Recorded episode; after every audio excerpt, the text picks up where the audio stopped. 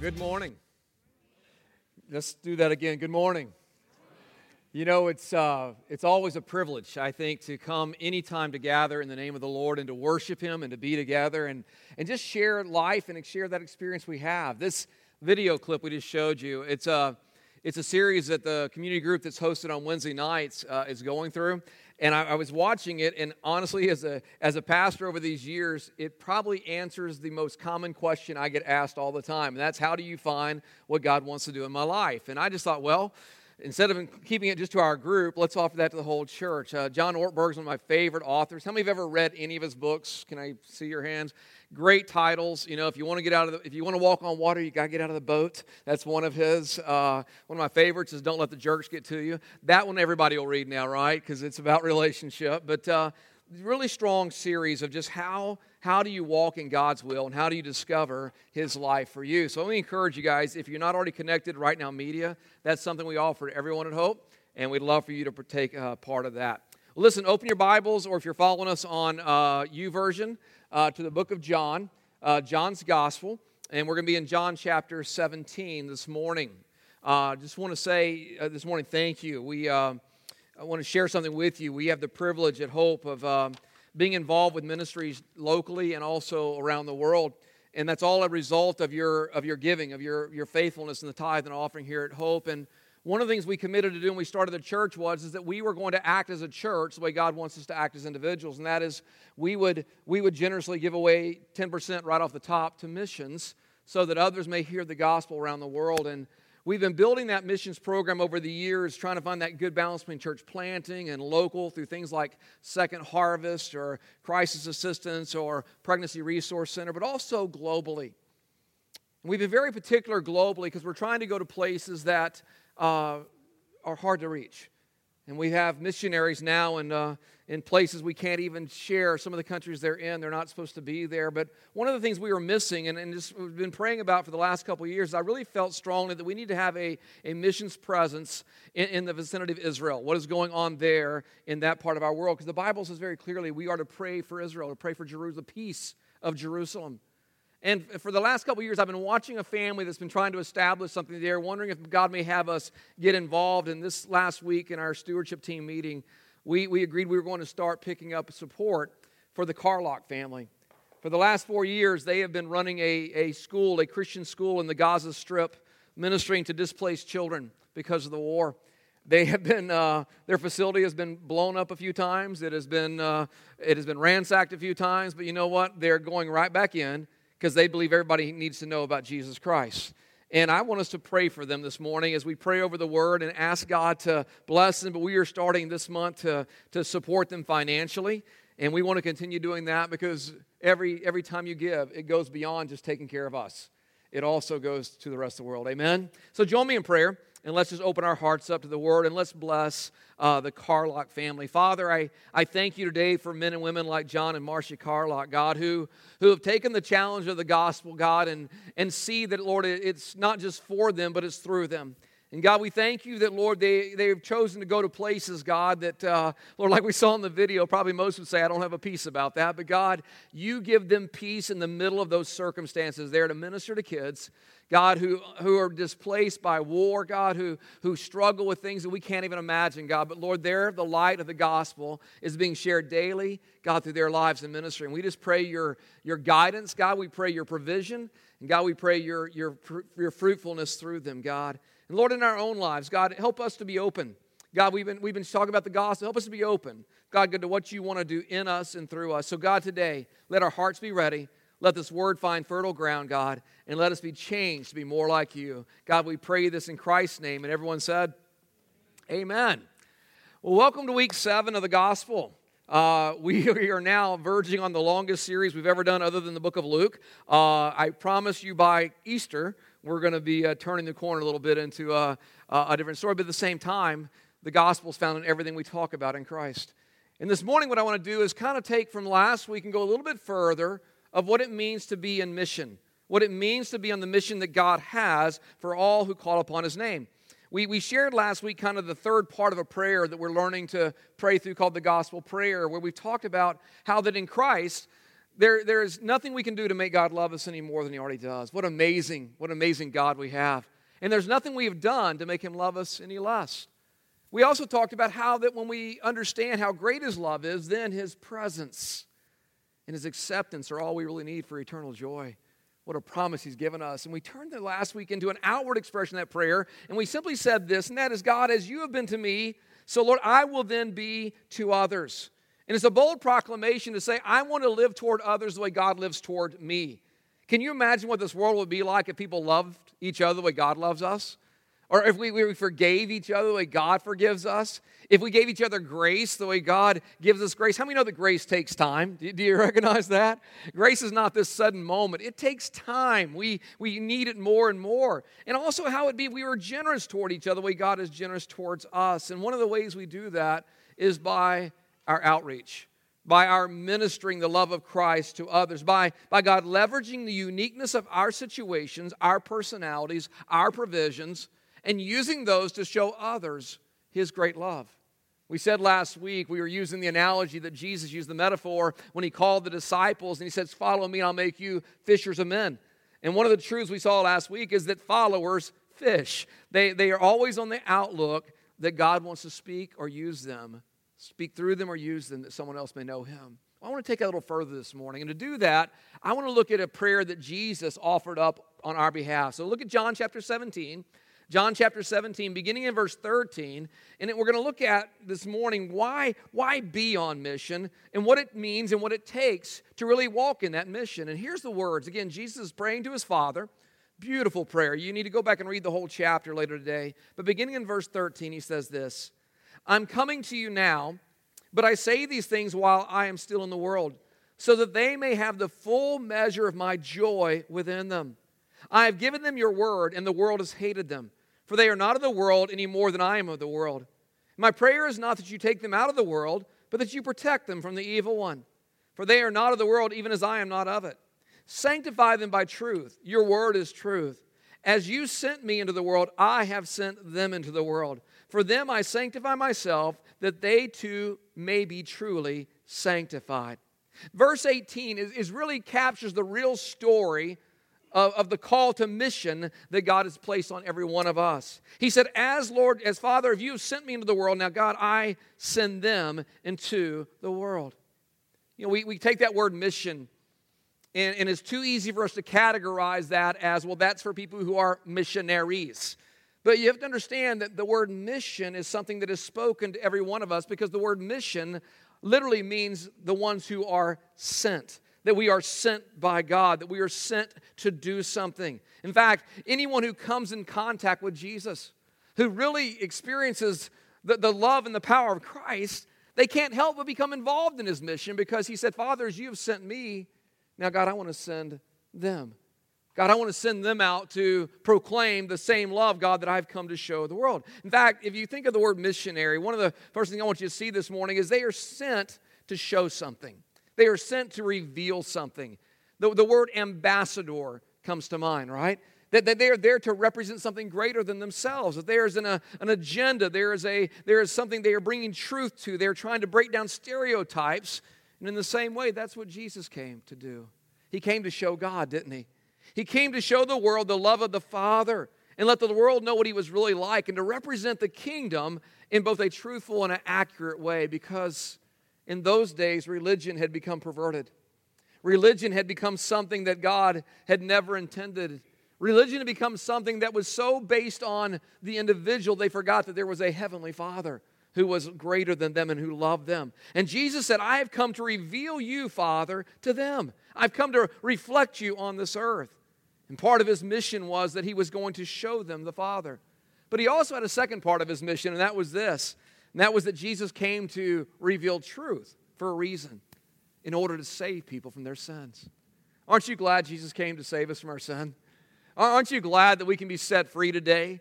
That, that God's not in heaven judging us based on how good we are this morning, but He is seeing based on how great and how perfect His Son Jesus was. He said, Lord, I, I want you to sanctify them by truth, verse 17, because your word is truth. Listen, Jesus came to make the broken whole, to let the lost be found, to make the sinful holy. to change people from who they are to what they could be if they live in the truth and the grace of the Father. What a powerful message, what a powerful life Christ came to live and to, and to share with us. But that word mission, that thought of mission, is really what the world kind of rejects about Christianity, if we're honest. You know, the world looks at, at what we believe as Christians, and, and quite honestly, those that are far from God, those that have not acknowledged Christ as their Savior, will say, you know, Christianity is acceptable. In fact, it's a great philosophy. There's some wonderful truths that people will just live out the, the teachings of Christ. They live in the red letters. But they have a problem with one thing, and that is the fact that God sent us out to convert others that they may know Him as well. The world is fine with Christianity as long as it is personal, as long as it is kept within the confines of the church, as long as it is kept in the confines of your house. But the thought that truly, if people don't believe the truth of the gospel, the Word of God says they are lost and they need a Savior, the world finds that intolerable. And people say, You're just too narrow. You're just too narrow with your thought of truth. You're just too narrow with your way to the Father. You're just too narrow thinking that people have to believe the way you believe if they are going to know the Father. But you guys, I, I, I have to I have to say, when I hear those kind of things, it's not the thought of narrow that bugs me. Because I look at it and I'm like, narrow? What, what, what is narrow about the gospel? I mean, think about it for a second. What if somebody you love dearly, someone that you cared for greatly, what if someone that you just you just live for is sick with a life-threatening disease that, that you were, you've been freed from, that you've been cured of? And in fact, you now know the remedy for that disease. Would it be narrow to share with them the knowledge you have now that set you free from the disease that was destroying your life? Now, I wouldn't call that narrow. I'd call it loving, wouldn't you? I'd call it loving. Uh, you, you have this combination of love in your life and truth in your life. And because of that, you can't help but share with those who are dying and perishing in their own sin. You see, we know what people need, we, we love them, and, we, and because of that, we have to be on mission. We have to be the extension of the kingdom on this earth that others may know the Lord that we love so greatly. But here's the thing if we love them, but we don't know the truth, then there's no mission. That's why we need to know the gospel. That it's more than just a message for the sinner, it is the power of God unto salvation. Paul said, I'm not ashamed of the gospel. It is the power of God to salvation to the Jew first, then also to the Greek. But if we know them, but we don't know the truth, there's no mission in our life. But here's the other side of that if we know the truth, but we don't care, there's no mission either. God is calling us to mission. God is calling us to love people intensely. The world has a mission of its own, but we know what God has called us to. Think about this. When you understand what Jesus did for us, He said, Come, come and drink of a, of a fountain, drink of this water, because if you drink this, you will thirst no more.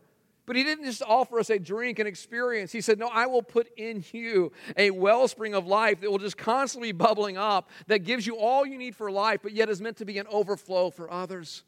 And because of that, because we know that, because we're drawn to that, we can't help but recognize that God has called us further into mission. You see, once you've discovered the truth and you've tasted and seen of the love of God, then can I tell you this? Your religion can no longer be a private matter. It just can't be. It's where the world wants it to be, but it can't be. I mean, how do you know if Jesus has moved from being a concept to reality in your life? Go back to like the second week of this series. How do you know if Jesus is more than a concept? I think very simply, we, we know that when we understand that our, our faith, our religion cannot be private anymore. Because Jesus said, I'm on a mission. I'm on a mission and I can't be quiet about the truth that sets men free. And now, as the Father sent me, now I send you on mission. So let's look at that mission this morning. There's three things I want you to see if you're taking notes. There's three parts of this that we need to really get our hands on if we're going to be effective in mission. We're going to, we're going to look at the result of mission this morning. We're going to look at the, uh, the, the, the, need for mission, and then we're going to find out how it flows through our lives. And really, honestly, this morning, please listen carefully. If, if you are not a believer, can I, can I tell you this? You really cannot intellectually dismiss Christianity unless you know what the mission of Jesus really is. And at the same time, if you are a believer, then be challenged to ask yourself this morning just how strong is my connection to Jesus? If our connection is strong, then our desire is to be like Him. And to be like Him means we're on mission. So, the first thing I want you to see is the result of mission. The result of mission. The result of mission is always joy. Boy, that, that's not the word probably people think of, is it? Most people like the result of mission is nervousness. The result of mission is awkwardness because I have to tell somebody about Jesus. The result of mission is always joy. Listen to the words of Jesus. He said, I'm coming to you now, but I say these things while I'm still in the world so that they may have the full measure of my joy within them. It's his greatest desire that we experience the joy that he experienced because his mission revealed who he was and what he came to do. All through Luke, all through John 17, you see the words that Jesus came to bring eternal life, that he came to be re- one who reveals God, that he came to die for our sins. And the reason he came was simply this. The reason Jesus came on mission is because man had substituted ourselves for God by living as if we were God, living for our own glory. So God came and substituted himself for us because we took upon ourselves the things that only God deserves uh, worship, the, the building of our own kingdom. Then God took upon himself the things that we deserve judgment, punishment for our sins. For that, we love him. Think about this. I've always tried to picture this. Hebrews 12, 2, great passage, great understanding of, of, the, of the mind of Christ. And it's the picture of God looking to his son, and as, God, as, as Jesus glorified in heaven, all of his majesty, he says, Okay, are you willing to go and take upon yourself all that sin deserves? Are you willing to go and take upon yourself all that, that, that, that holiness requires that mankind may, may now be saved? In Hebrews 12, 2, we, we see the reaction of Jesus. It says, For the joy set before him, he endured the cross, scorning its shame, and sat down at the right hand of the throne of God. We can't fathom that. The father says, Are you willing? He says, I'm looking forward to it. Are you really understanding? I'm looking forward to it. Why? Because he could see the result of the mission. And the cross was, was the path, and he knew the path would ultimately lead to the joy we have. And he says, For the joy set before him, he endured the cross. Christ was so filled with the prospect of mission that he says now to us, I'm telling them these things that they may experience the same joy of being on my mission. I'm going to make a statement. It may just sound really blunt and harsh, but please understand it this morning. If there is a true lack of joy in your life, can I tell you it may be because there may not be any mission to your life? It goes hand in hand. If we really believe the result of mission is joy, then, then there, there needs to be an evidence of that in our life. If there's no joy, then there's probably no mission, but we are built for mission. Christ, God built us for mission. It's in our DNA, it's how we are made. There's a link between joy and being sent, joy and, and, and going to show and to save. And, and we see it from the time we're little. I mean, kids get this, don't they? They want to talk about quests, they want to talk about becoming something doing something to change the world. Superheroes, the movies, the novels, the books, they all have that expression that something deep inside of us says, we're supposed to be on mission. I mean, ask a kid what they want to be when they grow up in life. Have you done that? Eh, you think it's always things that have mission, right? I want to be, I want to be a doctor, I want to be a fireman, I want to be whatever, because there's something about saving the world. Very rarely, I don't think I've ever heard a kid say, What do you want to be in your life? Oh, I want to work in an office eight to five. I want to learn Excel and push some paper. Yeah. Where do we get there? How do we get to that? You see, while they're young, before they've gotten jaded to the, the ways of the world, there's still this deep, innate desire to be part of mission. They want to be something and change the world and, and save the world. And here's what happens as they get older the world shapes them, the world has shaped us and it shapes us into its own truth. Somewhere along the way, we bought into this truth that says, you know what? Truth is relative. There are no absolutes, so if there are no absolutes, then there's nothing to stand for.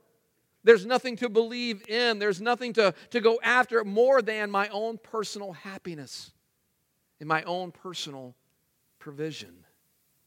And what it does is no longer are there causes that are, that are higher than our personal needs. There, it seems there's no causes that are worth sacrificing our happiness for. There, there's nothing to die for, but if there's nothing to die for, there's nothing to live for either.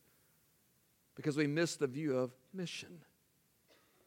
At my father's funeral, I had the privilege of meeting uh, one of his fellow professors that was up in his 90s, and he was actually from that greatest generation, fought in World War II, and we were just talking about life. And I was so impressed with him because he wasn't this bitter old guy that, like, you guys have just messed the world up. But he was saying, I just hope that we can come back to understanding there is a mission higher than all of us, and there are things in this world that are worth sacrificing for. You see, when we buy into the world's way of truth, we buy the lie that nothing seems more important to us than our own fulfillment, then, then our commitments don't mean anything.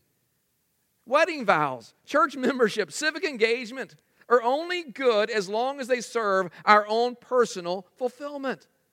If there's nothing for me to pursue that's higher than I, then, then life is just all about getting all I can to somehow live peacefully and comfortably, not be a burden to others.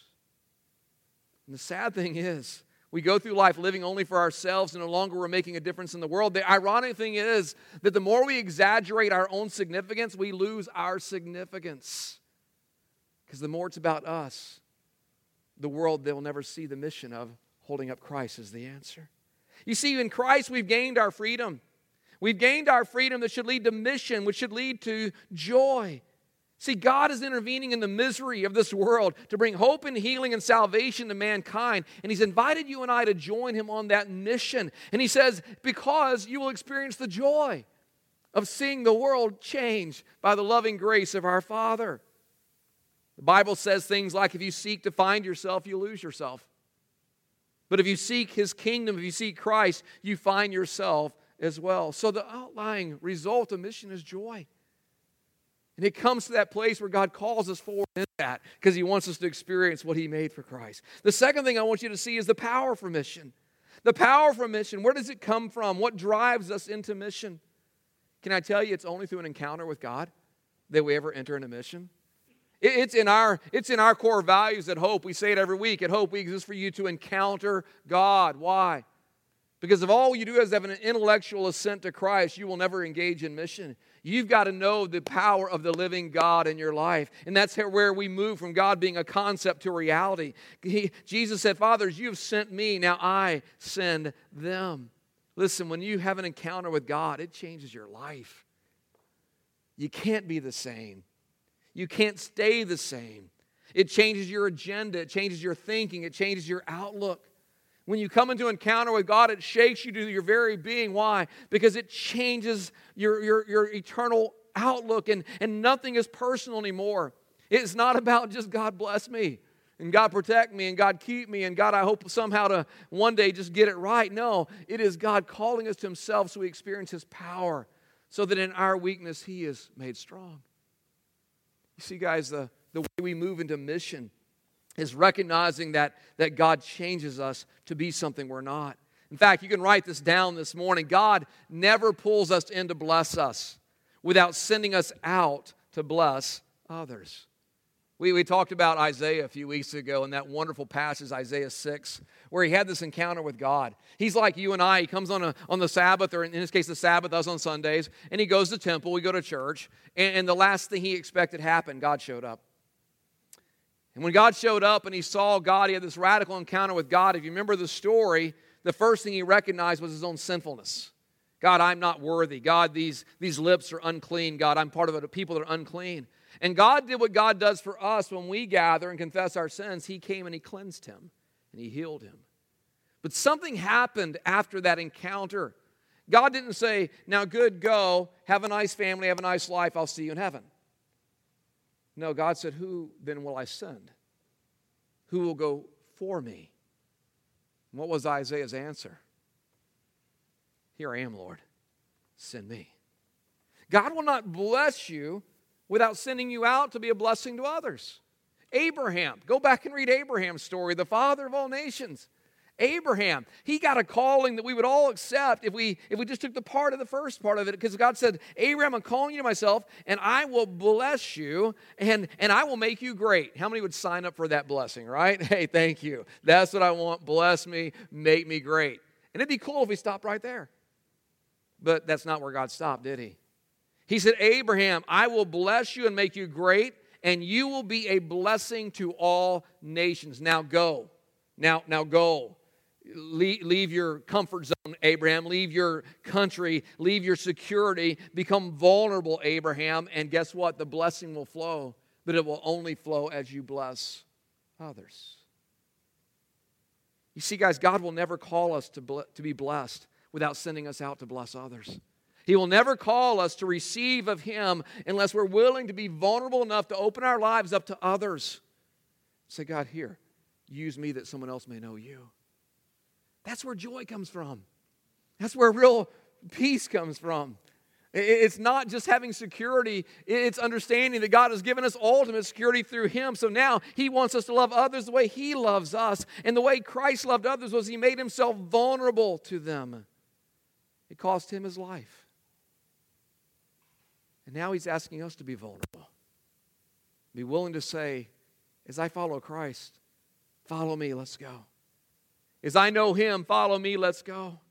Because really, unless you're on mission, you really haven't grasped the beauty and the majesty of our God because the power of mission comes from that encounter where you know him and you know he's real and you know he matters and now your religion is no longer personal. It is part of a mission that says we are to go into all the world and preach the gospel, teaching them all things of the word and baptizing in the name of the Father, the Son, and the Holy Spirit. It's a commission that all of us have and not just a select few. Finally, this morning, the requirement for mission where does it, what do we have to have in order to do this? The requirement for mission, listen carefully, is our, is our personal holiness. Let me explain that because immediately some, because of your background, your teaching, you're like, wait a minute, Mike, you're telling me the power for mission is me being perfect? No, no, follow. Follow what we talk about when we say holiness. The, the, the, the requirement for mission is your personal holiness. I think to see this, you got to see what's said about Christ. When he was resurrected, he was revealing himself to different individuals, and one of them were some folks that were walking down the road to Emmaus. You may remember the story. And in Luke's gospel, in Luke chapter 24, it says something that they recognized about Christ. They said that he was a prophet, powerful in word and deed before God and all the people. What they were saying was he was a prophet who was whole. His words match his actions. His, his attitude matched what he proclaimed. His love matched his sacrifice. There was a completeness, a wholeness about him. I think one of the reasons we don't see a lot of effectiveness sometimes in our, in our Christian lives is a lack of personal holiness or wholeness.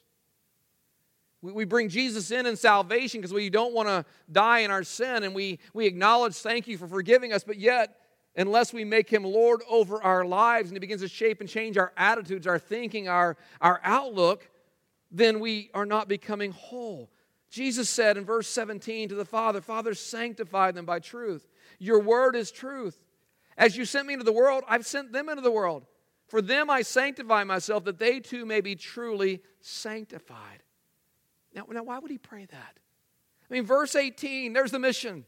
Lord, send them out. I'm going to send them out the way you sent me. But verse 17 and 19 around it are both about our personal holiness. Lord, sanctify them. Lord, make them whole. Lord, let the truth of your word get in their lives and let it be more than just a, a mental acknowledgement, God. For Lord, I sanctified myself for them that they truly may be sanctified. What it's saying is that if we are becoming more like Christ, then we possess both his courage and his sweetness. We're not a bunch of angry Christians acting like election years are always election years, right? We have his sweetness, but we have his courage. We want to love people, but we also want to tell them of why we love them. We have his compassion, but we also have his mercy. We have his humility, and we have his power. The more we're like him, the world will see the mission in us. You see, if your personal holiness and wholeness is what makes the impact of mission, it's, it's the lining up of life with what you say. I always find it interesting, and I, I buck against this, and I know that in our stewardship meeting we had this week, the, they'll attest, we had this conversation. I'm a romantic when it comes to the gospel. I just believe in the power of the Holy Spirit. I believe God builds his church in a powerful way. When, when I look at the early disciples going out and how Jesus sent them out, he didn't send them out with demographic and marketing surveys. He, he didn't send them out into courses of how to be great public speakers. He didn't send them out with five easy ways to win your neighbor to Christ. No, what he did, he sent them out in their own personal holiness with the power of the Holy Spirit. And they turned the world upside down. And can I tell you, I believe that's the only way the world is going to be saved today. Because here's the deal. Here's the deal. You cannot deny or dismiss Christianity when you come in contact with a truly holy person. You can't do it. Because when you see the reality lived out, it is so inviting, it is so incredibly attractive. You just can't deny the power because it's not in ourselves, it's in Christ. It's in Christ. It's not in our own power, it's not our own personality, it's in Christ. You see, the gospel spread one life at a time. One holy life standing out for others to acknowledge and see that this God is real and that His grace is powerful. I said it last week and I'll say it again. People, people want to see you live what you say.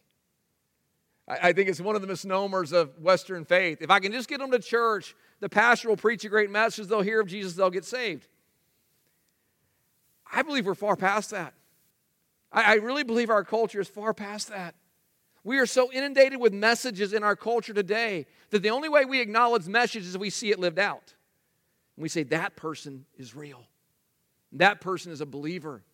I will follow them. I, I feel the judgment every time I preach, guys. Doesn't matter where I'm at. It doesn't matter how eloquent, how well you can string together things, how, how well your tongue doesn't stick to your mouth like a you peanut butter sandwich. You know, the judgment is not on execution. The judgment is, yeah, I wonder if he's really living that out. I wonder if his faith has made him any stronger in the face of adversity. I wonder if he's willing to die for what he believes. I wonder if he loves his wife. You see, guys, it's not the message, it's the message and our lives. It's the message and how we live it out. It's the message and the truth we show, not just the truth we share. Why? Because the world's brokenness will be healed by our wholeness. Fathers, you've been to me. Lord, I then will be to others. As we close this up today, we're about to go into a response time. And, you know, I believe that maybe the best thing today we could do, maybe the best thing we could listen to and think about for just a moment, maybe the best thing we can enact or act upon would be this not to seek out another program, another ministry, but rather before God and just confess our lack of holiness in areas of life. Let God heal us. Let, like Isaiah, let the angel take the, the tongs and the altar, take the coal, and come and touch us, cleanse us in the areas where we've not let Christ reign. And I know that's different for every one of us. I know that's different every one of our lives. But if we want joy, if we want joy, if we want that joy unspeakable and full of glory as the Bible describes it, then we've got to move from living just for ourselves and our personal happiness. We got to join in the mission of God. And it makes us vulnerable. We don't like being vulnerable. It makes us transparent. We don't like being transparent. It makes us understand that every day we are living a witness world is watching. You see, I'm pretty simple about evangelism. I've never thought it was a program. I've always believed the greatest witness is you in the marketplace, me at the store, at the gym, at the game, at the wherever we are. Filled with the Holy Spirit, walking in the holiness that God enables us to have, and being ready to share the answer, the hope that we have within us. Guys, that's the mission. That's what God's called us to. That's what this gospel message is about, so that we may know, that others may know. I've shared it with you many times, and we're going to pray with this. On my mentor in ministry, Forrest Tolliver, I, I, till I die, I will proclaim his name. The man had such an impact on my life. But whenever I'd go into his office, he had this little plaque on the wall. And it said, Evangelism mission is one beggar telling the other beggar where the bread is. That's as simple as it breaks down. We have been fed the word of life. He says, now share it with somebody else. Amen.